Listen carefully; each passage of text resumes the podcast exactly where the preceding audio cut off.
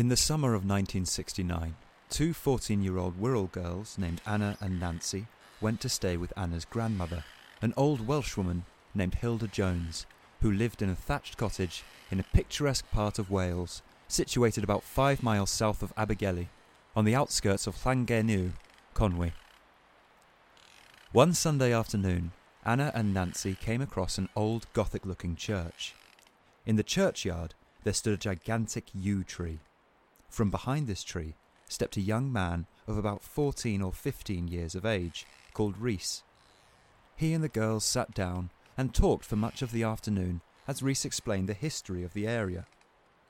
He said, My father says this churchyard is a very ancient place. Pagans used to come here to make sacrifices to something evil. And Reese pointed to two large standing stones in the churchyard. He told how they were supposed to be part of a gateway to a magical, mysterious locale.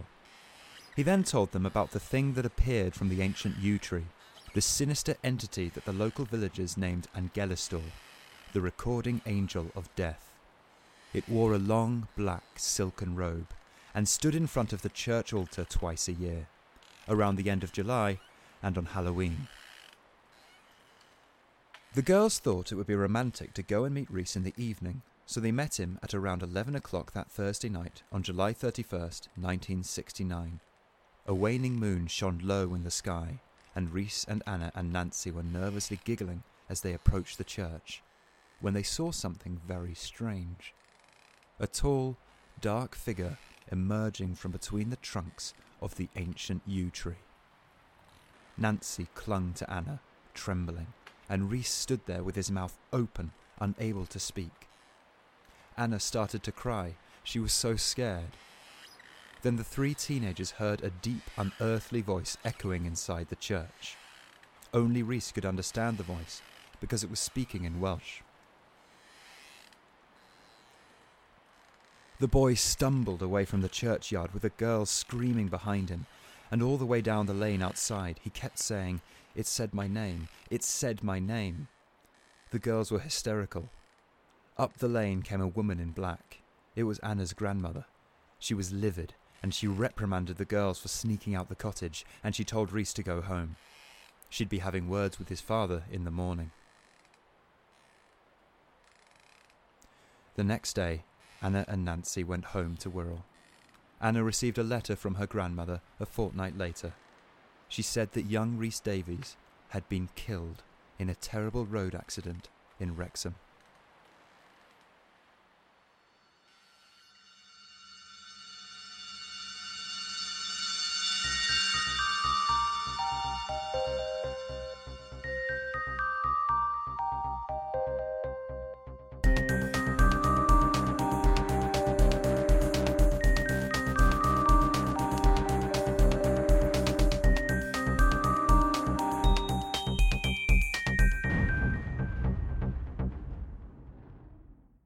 Josh, Yes.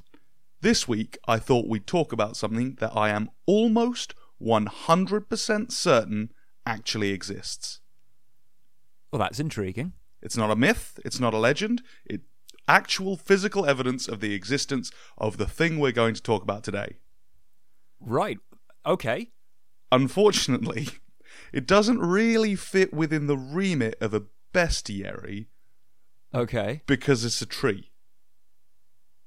Ah, no, you you've got confused. We're doing the British bestiary, and you've brought a tree. It's a very interesting tree, though. Uh-huh. So I thought you'd you'd be willing to stretch uh, the definition of bestiary to include trees. Okay. Yeah, sure. Why not? All So- are welcome. So we're going to talk about the yew tree, which is Taxus baccata, if you care at all. Um, okay. No, I do. Oh, good. so, yew trees exist pretty much across the globe in various species and sort of tribes. And wherever they're found, they tend to inspire myths.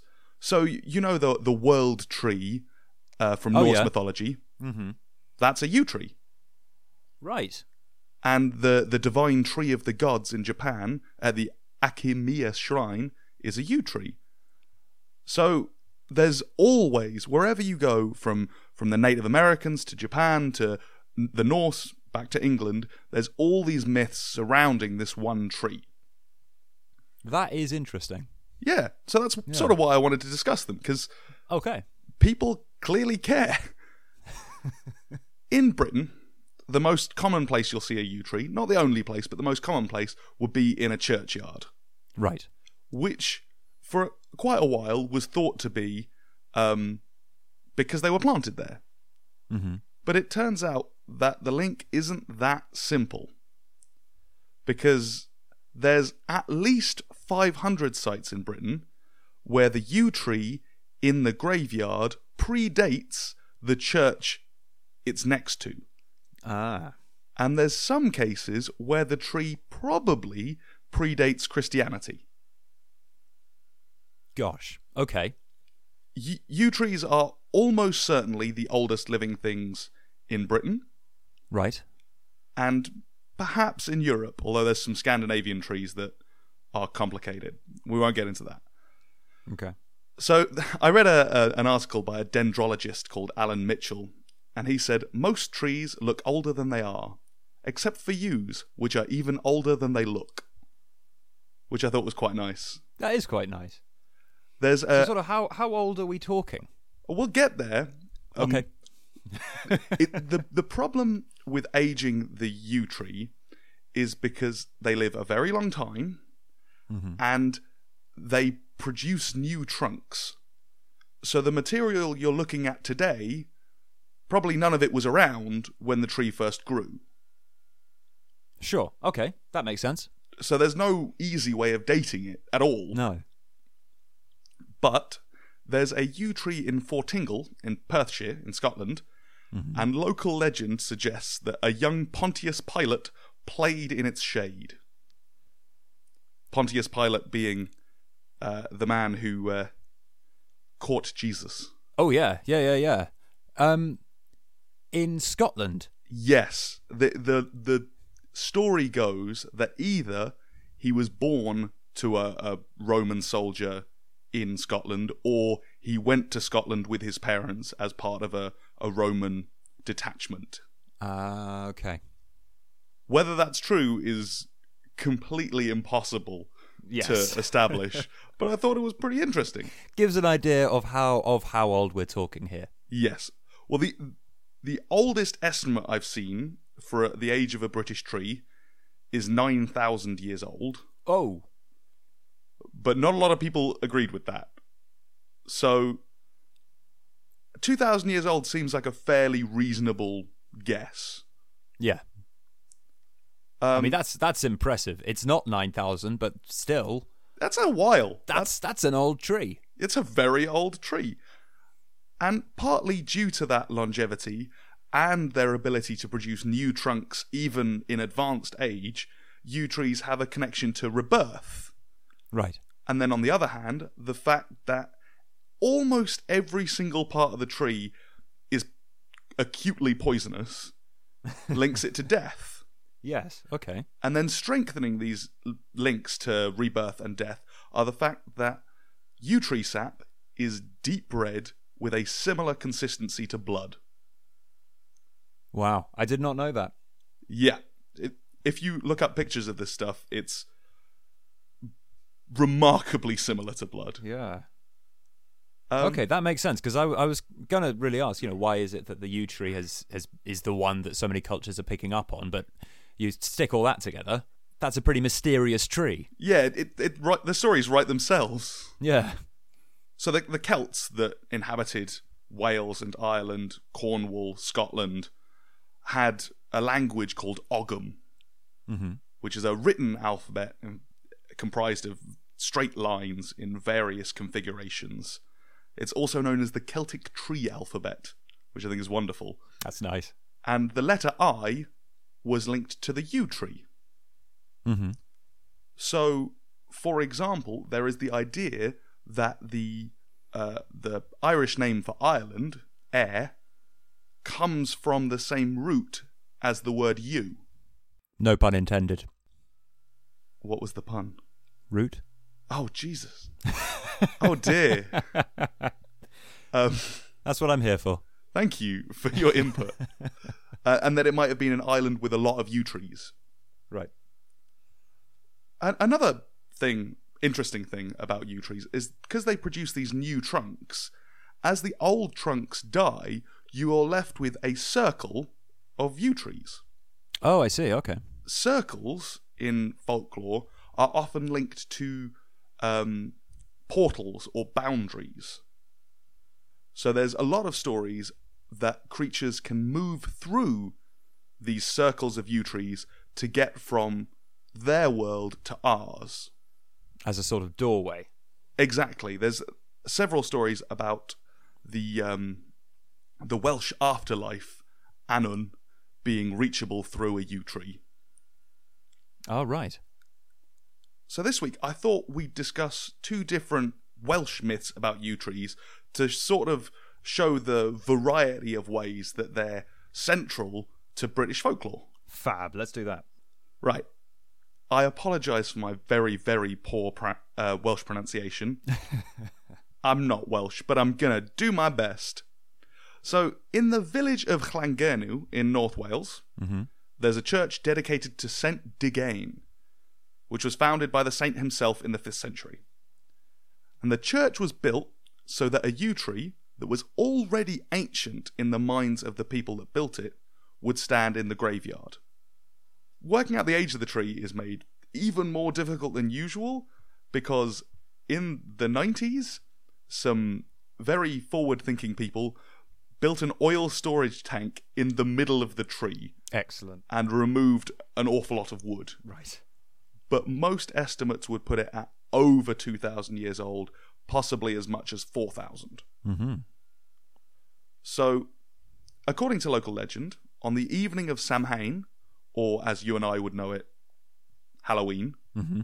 at the end of October, and in the start of summer, when the barriers between our world and the other world are at their weakest, a booming voice can be heard emanating from the tree, reading the names of every member of the parish that is to die that year. Wow. Yes. And there's one famous story of the local village tailor, and I'm going to pronounce this just terribly, but Go for it. Sean Ap Robert got drunk at the local inn, and spurred on by his friends, he burst into the church on Halloween. On opening the doors, he heard a deep voice reciting names. He ran through the village, screaming that he wasn't ready to die, but nonetheless, he was buried in Llangernyw churchyard that very year. That's pretty creepy. Then we have the story that we heard at the beginning of the episode, where Reese Davies died in a motor vehicle accident. Mhm. I haven't actually managed to find any um, confirmation that that happened, but the story is certainly told, and that's interesting in and of itself. That is interesting, and obviously the the fact that it's a motor vehicle accident dates it as not a long, long time ago. Well, also the fact that the story is dated to 1969. Oh yeah, th- th- I should know that because I said the word 1969 when I read the story. Well, yeah, but nonetheless, yeah, it's, it's fairly recent, and the, Yeah. the stories are still told, and there is an element of tourism to Llangernyw because there is an awful lot of strange stuff that happens around there. Right. Another Welsh town where a lot of strange things occur is the town of Nevern, which is a, a well, it's a village in Pembrokeshire. hmm Um, and the the church in Nevern is the Church of St Brynach or Brynac, and I just want to talk about St Brynach for a bit because he's really interesting. Okay. His full title is Brynach the Irish, the man who tamed beasts and was the master of two magical stags, a cow which produced a limitless supply of milk, and a tame wolf. I'm so intrigued. What a what a character! yes, he travelled from uh, Ireland and travelled the globe taming beasts. That's amazing. But he's not a tree, so we won't talk about him. Ah, So in the churchyard of St Brynach, there are a, a bunch of yew trees, and one of them is pretty unique. It's a very young yew tree, only 700 years old. a, a wee baby. Well, yeah, indeed. It's it's hundreds of years younger than the church. Hmm. But nonetheless, it's acquired a whole bunch of folklore. Because there is one branch that was broken hundreds of years ago, no one really knows when, but it has been steadily oozing blood red sap for hundreds of years. All right. Yew bleeding is a common and understood thing Uh huh. to the point that if you Google yew bleeding, you'll find guides on how to stop your yew from bleeding. Right. Okay. It it happens when the tree's under stress or when it gets damaged, when it gets an infection. But this tree has been damaged for hundreds of years now. It it simply shouldn't still be bleeding. It's still kicking up a fuss. Exactly. Right. Now, why do you think this tree might be bleeding? And luckily for you, you've got three answers here, so you're sure to guess it correctly. Oh, thank goodness. Okay. What are my three answers? No, no, I want you to guess. Oh, I, I get three. I sorry, I thought it was a multiple choice. No, I get to go three times. Well, no, no, I've got three correct answers here. Oh, right, gotcha. Okay, option one. Uh, it's still being stressed out. There's something living in it. It's got a family of uh, moles. Well, that that's Hanging out. very detailed. Yep. Uh, it's not correct, unfortunately. Ah, okay. Um, option two. It's uh, somebody's just coming along, and it's it's a fake. It's somebody is purposefully doing it, and they're just uh, putting red syrup over it. I can't guarantee that that's not the case, but that's not Okay. one of the legends. Not one of the That'll answers. be a terrible legend. the legend of the Um, red syrup man is not something I think we're going to be covering on this podcast. Um, okay, option three. It is in some way. Is this too vague? It's cursed. Uh, you're bang on correct. Absolutely well done. Yay, I win. So there is a folk story that I haven't been able to find too many details on, but there is a story that a monk was hanged from the tree for a crime that he didn't commit, and that the tree bleeds in sympathy with him and will continue to bleed until justice is served. Oh wow, Yeah. that's cool. It's dark, but yet it's it's Yeah. interesting. On the subject of another man who was killed unjustly, perhaps, Mhm. some people say that it bleeds in sympathy with Jesus Oh, and will bleed until the end of days. Oh wow. Okay. Um, and then similarly, some people say that the tree will bleed until world peace is achieved. It's a very nebulous tree. and then, unsurprisingly, um, some people say that the tree bleeds for the loss of Welsh royalty, and it will only Right. stop when a Welsh prince rules from Nevern Castle. Sure. So, yeah, maybe it's cursed, or maybe it's just a very sympathetic tree. Yes. So, Josh, Yeah. this is a question that I doubt has ever been asked before. Mm-hmm. Do you think you're at risk from yew trees? Call this number. Um, I suspect that'll be quite a quiet line. um, well, I, I, I didn't didn't think it before. Uh, to be honest, I'd never given the subject of, of tree uh, hauntings much much thought. Um, and yeah, to be honest, as long as they don't, they're not saying my name. Well, that's They, it, they, they're more they're more foretelling of the future, aren't they? In in option yes. option A, No, um, uh, rather than necessarily. the they're Angelystor doesn't kill you. It Yes. simply lets you know that you're going to die. Which, if anything, is quite a useful service. It seems like everyone that hears the voice does end up dying, so I don't know if it's a Yes. bad omen. Yeah. One thing that I didn't Um, mention because I wanted to focus on Welsh yew trees is that in Mm. Scotland, yew trees are often found near healing ponds. All right. So perhaps if you hammer a penny into the trunk of a yew tree that's near a pond, you might get healed of your sickness. Hmm.